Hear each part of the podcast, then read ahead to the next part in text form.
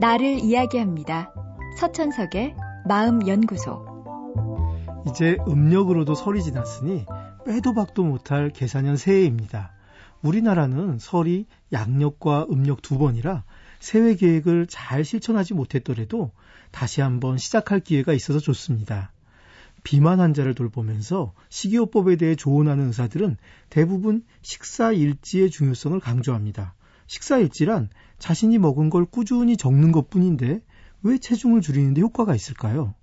무엇을 먹었는지 매번 적는 과정은 자신의 행동을 객관적으로 돌아보게 합니다. 사람은 끊임없이 자기 자신을 속입니다.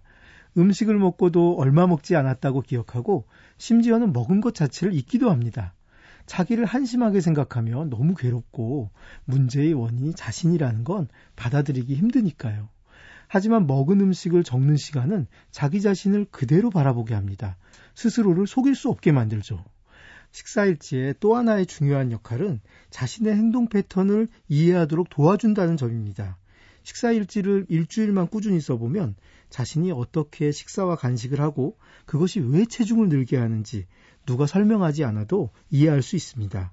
그리고 어느 부분을 바꿔야 할지도 스스로 깨닫게 됩니다. 일반적으로 다이어트를 고민해온 분들이라면 다이어트에 대한 지식은 충분히 갖고 있는 경우가 대부분입니다. 부족한 게 있다면 오히려 자기 자신에 대한 정직한 인식입니다. 한 가지 효과가 더 있습니다. 사람은 단순한 기록자가 아닙니다. CCTV나 녹음기라면 단순히 기록만 남기겠지만 사람은 기록을 남기는 순간 미래의 행동을 생각합니다. 식사 일지를 쓰면서 늦은 오후 과자를 많이 먹는 게 문제라고 느낀다면 그 순간 늦은 오후의 허기에 어떻게 대응할지 방법을 생각하게 되는 게 사람입니다. 열량이 적은 간식을 먹어볼까? 아니면 점심 식사의 메뉴를 바꿔 허기를 늦게 느끼게 해볼까? 그리고 그 바꾼 행동의 결과를 체중의 감소로 확인하면서 더 열심히 기록하게 됩니다. 기록하는 습관은 꼭 체중 감소에만 효과가 있는 게 아닙니다.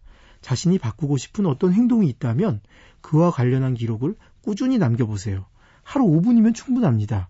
걸은 길이와 운동량, 읽은 책의 양, 사람들에게 먼저 건넨 긍정적인 말의 개수 등 무엇이든 목표로 정한 분야에 대해 기록하면 됩니다. 그 기록이 분명 올 한해 변화하려는 당신의 가장 좋은 멘토가 되어줄 겁니다.